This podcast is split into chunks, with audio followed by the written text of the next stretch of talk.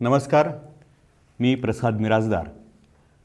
तर आज आपण सगळे आम्ही चर्चा करणार आहोत ते एका अतिशय गाजलेल्या कादंबरीबद्दल.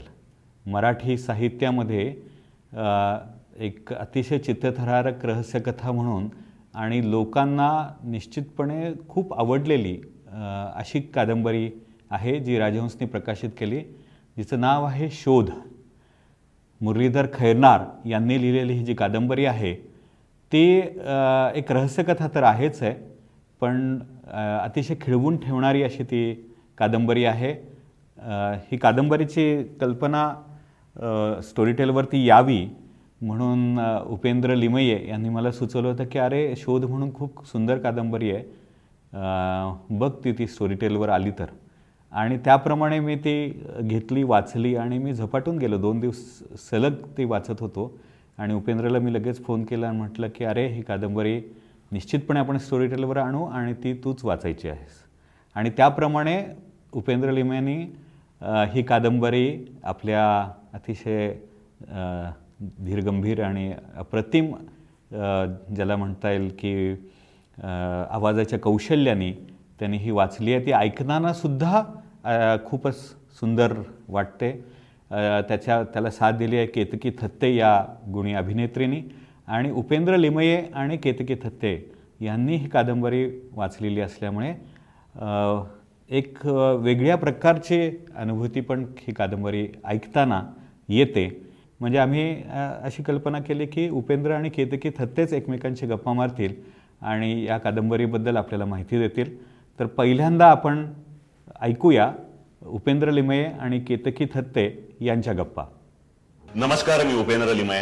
आणि मी केतकी थत्ते. आम्ही दोघांनी मिळून स्टोरी टेल साठी नुकतीच एक अप्रतिम कादंबरी वाचून संपवलेली आहे. मुरलीधर खैरनार लिखित. शोध. अफलातून कादंबरी तुला सांगतो मला पहिल्यांदा ना किशोर कदम सचिन खेडेकर हे आमचे काही मित्र आहेत ना जरा काही चांगलं बघितलं जरा काही चांगलं वाचलं ना की ताबडतोब ते अरे हे वाचलंच पाहिजे तू हे बघितलंच पाहिजे तू टाईप वाले जे मित्र असतात त्याच्यातनं ऍक्च्युली मी ही कादंबरी माझ्याकडे आली. आणि दीड दोन दिवसामध्ये सलग मी ती वाचून संपून टाकली झपाटून टाकलं हे होतं खरंय कारण मीही ही कादंबरी सलगच वाचली. मी तीन दिवस अहोरात्र म्हणतो ना आपण तशी मी कादंबरी Correct. वाचून संपवली. कारण it holds you like anything एकदा हातात धरली की संपल्याशिवाय ठेवत नाही. म्हणजे जेवण खाण मी तर खरंच माझं जेवणालाही दोन दिवस उशीर झाला होता. म्हणजे असं झालं होतं की चल आता निदान जेवायला तरी चल. पण नाहीच. आणि खूप रेअरली खूप खूप कमी वेळा अ, पुस्तकांच्या बाबतीत कादंबरींच्या बाबतीत असं होतं. नाहीतर बरीचशी पुस्तकं आपल्याकडे अशी आहेत की झोप येत नाही म्हणून वाचायला सुरुवात करायची मग बरोबर त्यातल्या कंटेंटनी झोपच येते. पण झोप उडवून टाकणारा एखादा कंटेंट असतो ना त्याची मांडणी असते ना त्याचं काय म्हणूया इतकं सकस कथानक आणि बीज असतं ते. तशा पद्धतीतली ही कादंबरी हो. आहे शोध. एक जनरल प्रिमाइसेस जर सांगायचं झालं तर सतराव्या शतकामध्ये म्हणजे महाराजांनी जी सुरतेची लूट केली दोनदा केली. दोनदा केली. त्यातली ही दुसरी जी लूट आहे ही लूट जेव्हा तिकडनं परत स्वराज्यात येत होती तेव्हा त्याच्या तीन डिव्हिजन्स झाल्या. त्यातल्या दोन डिव्हिजन्स व्यवस्थित महाराष्ट्रात पोहोचल्या. पण तिसरी डिव्हिजन ज्याचा सरसेनापती होता. गोंदाजी नारो. गोंदाजी नारो आणि त्याच्याबरोबर काही असलेली मंडळी एक ते भला मोठा खजिना घेऊन येत असताना ते मात्र मोगलांच्या तावडीत सापडले. गोंदाजीला अटक झाली बरोबरचे सगळे मारले गेले. पण ह्या मंडळींनी तो भला मोठा खजिना कुठे गडप केला कुठे दडवून ठेवला हे शेवटपर्यंत कळलं नाही. आणि शेवटपर्यंत तो स्वराज्यात तर काही पोहोचला नाही पण तो मोगलांच्याही हाती लागला नाही. मग त्या खजिन्याचं झालं काय? ह्या बॅकड्रॉपवर साधारण ह्या आत्ताच्या दोन हजार सतरा अठरा मध्ये आत्ताच्या काळामध्ये त्याचा पुन्हा एकदा शोध चालू आहे. हा त्याचा प्रिमाइस आहे. आणि तो इतका इंटरेस्टिंग इतका अभ्यासपूर्ण इतका ऑथेंटिक इतका कडक प्रेझेंट केलेला आहे. आणि that credit goes to Murlidhar Khairnar sir म्हणजे कादंबरीतल्या वर्णनानुसार आपल्या डोळ्यांसमोर प्रत्यक्ष चित्र उभं राहतं. आणि असं होत नाही कधी की अरे किती वर्णन करताय तुम्ही? आम्हाला गोष्ट सांगा. असं कधीच होत नाही. त्या वर्णनात तुम्ही इतके अडकून जाता की तुम्हाला ते वर्णनही तितकं महत्वाचं वाटतं त्या गोष्टी बरोब- बरोबर. म्हणजे ती गोष्ट जितकी इंटरेस्टिंग आहे त्याच्याहून जास्त इंटरेस्टिंग काही काही वेळी त्यांचं सर्व बाबतीतलं वर्णन होतं. इव्हन पूर्वीच्या शिवाजी महाराजांच्या काळातला जो सगळा तो इतिहास आहे त्यांनी सुरत सुरतीची लूट कशी आणली. त्याचे कसे विभाजन केलं? आणि कसे वेगवेगळ्या ठिकाणी ते गेले? आणि कसं त्यांच्यावर हल्ला झाला? हाही सगळा जो भाग आहे तो त्यांनी इतक्या इंटरेस्टिंगली मांडलेला आहे पुस्तकातून. ब्युटिफुल कॉम्बिनेशन आहे. ऐतिहासिक आणि आधुनिक. याचं एक कंप्लीट कॉम्बो म्हणतो आपण. म्हणजे त्याचे रेफरन्सेस संपूर्ण ते ऐतिहासिक आहेत. पण आत्ता जी घटना घडते ही सगळी आत्ताच्या ह्या आत्ताच्या चालू काळामध्ये घडते. त्यामुळे मुळे तो सगळा टेक्नोसॅव्ही सगळा एक वापर करून वेगवेगळ्या पातळीवर टेक्नॉलॉजीचं करेक्ट मिश्रण करून त्यांनी आत्ताची वेगवेगळी मंडळी त्या खजिन्याचा शोध त्यांच्या त्यांच्या पातळीवर आत्ता एक्झॅक्टली काय पद्धतीत घेत आहेत? आणि म्हणजे रहस्य कथेला जे गरजेचा प्लॉट असतो ना की. ज्याच्यात म्हणजे इथे विलन किंवा नायक असं कोणी नाहीये पण प्रत्येकाचे वेगवेगळे हेतू आहेत हा खजिना शोधण्यासाठी. आणि त्यातही काही फक्त पैशाच्या दृष्टीने शोधणारे किंवा फक्त अभ्यासाच्या दृष्टीने त्याच्यामागे असलेले अशा वेगवेगळ्या पद्धतीचे लोक एकत्र येऊन मग त्याचे ते वेगळे वेगळे प्रत्येकाचे हेतू त्याच्यातले हेवे दावे त्यानंतर एकमेकांमधली नातीही त्यांनी इतक्या छान पद्धतीने डेव्हलप केली आहेत की सगळ्यातच आपण गुंतून जातो. म्हणजे मूळ कथा तर आहेच पण हे आजूबाजूच्या ज्या गोष्टी त्यांनी पेरिफेमिलिया जो उभारलाय हे अख्खं नाही नाही म्हणजे हो शंभर पैकी एकशे दहा मार्क. कारण की एकतर खूप अभ्यासपूर्ण त्यांनी म्हणजे ऐतिहासिक सगळे संदर्भ आहेत. त्याचे त्याचं इतकं डिटेलिंग त्यांनी केलेलं आहे त्याचं इतकं करेक्ट मांडणी अभ्यासपूर्ण त्याची केलेली आहे. आणि आत्ताची जी कंटेम्पररी मंडळी ते दाखवतात त्यांना ज्या कन्व्हिन्सिंगली लिखाणातनं मांडलेलं आहे म्हणजे ऍब्सोल्युटली सलाम मुरलीधर खैरनार यांना. कारण की इतकं डिटेल्ड वर्किंग खूप मी बेसिकली आम्ही दोघंही अभिनय या क्षेत्रामध्ये असल्यामुळे आम्हाला नेहमीच कॅरेक्टर आणि कॅरेक्टरायझेशन किंवा त्याच्या कॅरेक्टरिस्टिक्स हे हे खूप महत्वाचं वाटतं. तर खूप खूप वर्षानंतर वाचनामध्ये असं काहीतरी एक कंटेंट आला ज्यातल्या व्यक्तिरेखा इतक्या सकस होत्या.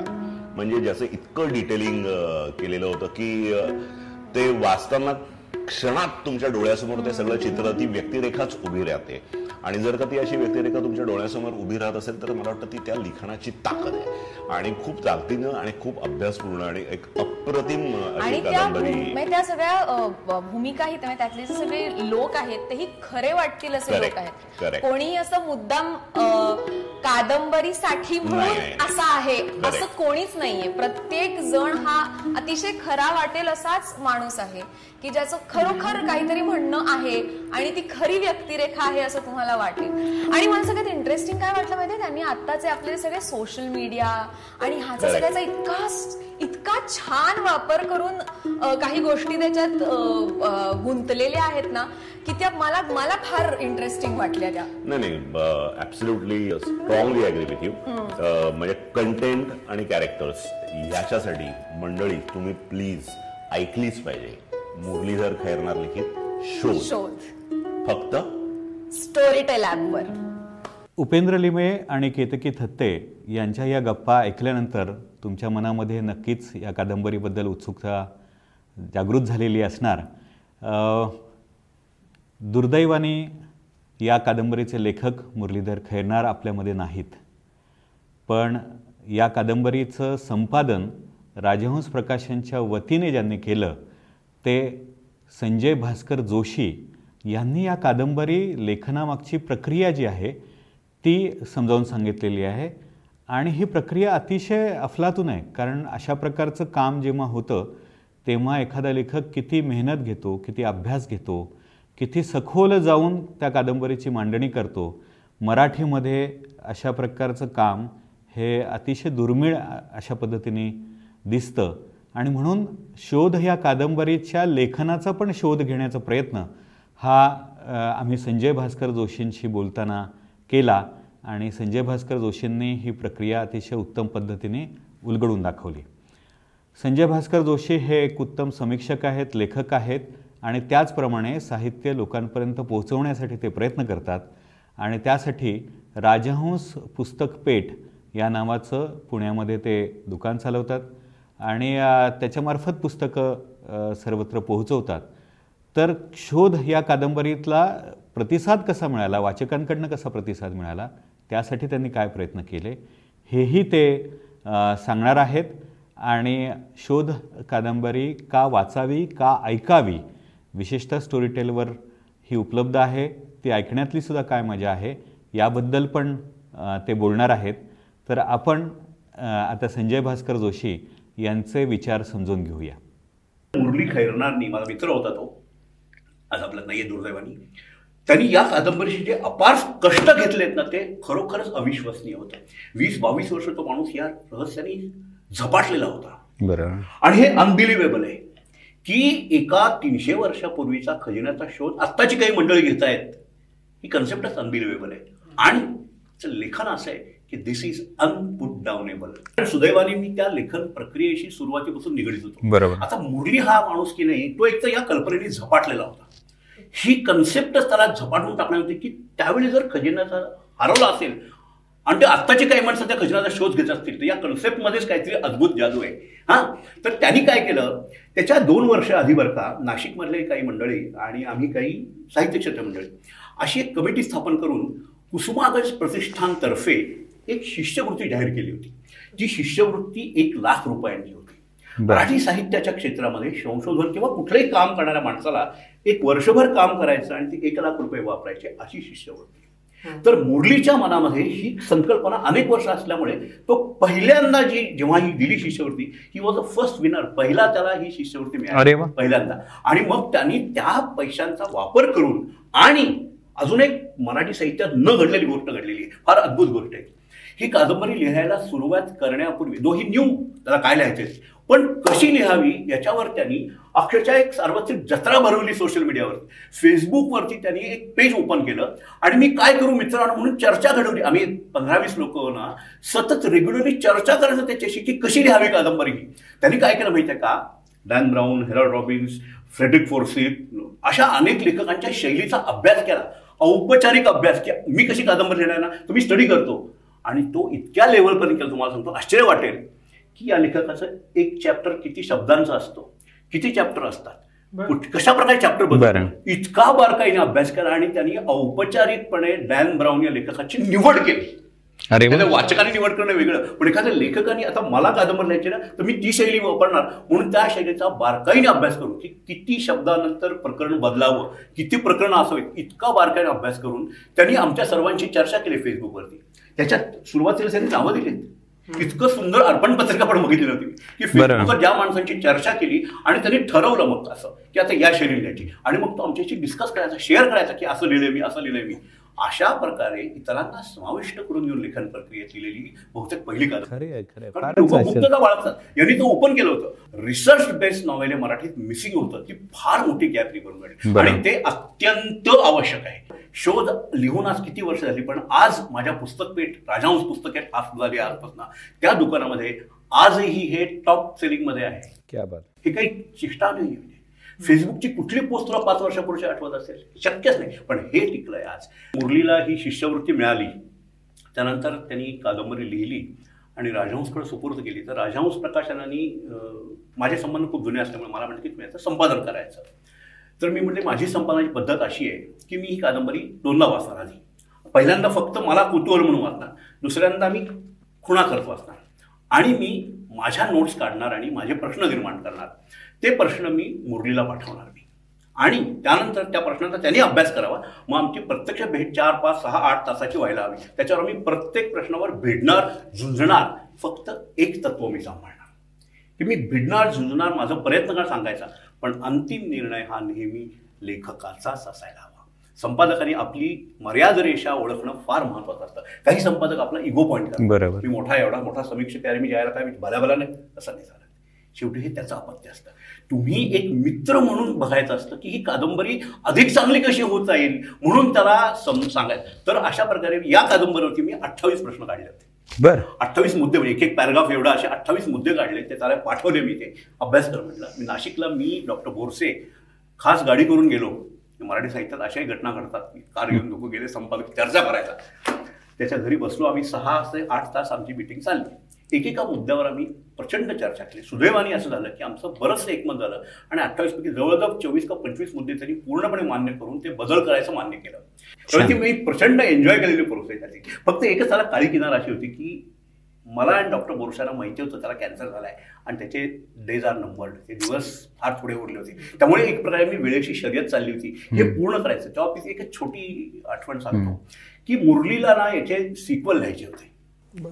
कारण तीन रहस्य या कादंबरी त्याचे तर मी त्याला सूचना अशी केली की ते ठीक आहे तू लिही सिक्वल पण शेवटी ते रहस्य उलगडून टाकतो. त्याला एक कळलं असेल बहुतेक मी का म्हणतोय ते. कारण की पुढं लिहून होतील असं नाही सिक्वल मग मी त्याला शेवटी एक चॅप्टर लिहायला लावला. त्यात थोडीशी हिंट दिली बाकीच्या रहस्यांची. ते समंतक म्हणायचं एक रहस्य आहे दुसरं त्या कागदाचं एक रहस्य. आहे. ही जी रहस्य आहेत ना ती त्यांनी उलगडून दाखवली. आणि एक चांगली गोष्ट यात अशी आहे की मुरलीनी पहिली आवृत्ती संपली तीन महिन्यात हे बघितलं. कादंबरी अत्यंत यशस्वी झाली त्याचं स्वप्न पूर्ण झालं हे बघितलं आणि मग तो गेला. राजहंस पुस्तके आमचं दुकान जे आहे राजहंस पुस्तक पेठ तिथं कुणी आला की मला एक कादंबरी गिफ्ट द्यायची. तर मी पहिलं पुस्तकाला हे ठेवतो आणि म्हणतो का? तर मी म्हणतो की शिवाजी महाराजांनी सुरत दोनदा लुटली दुसऱ्यांदा लुटली तेव्हा अब्जावतीचा खजिना दोन विभाग करून त्यांनी रायगडावर पाठवला. एक भाग पोचला पण दुसरा भाग पोचलाच नाही. नाशिक जवळ कुठेतरी काळा झाला. कुठे गेला तो खजिना? आणि तो शोधायला आजची काही मंडळी निघाली आहेत. ते रहस्य काय असेल? कसं उलगडेल?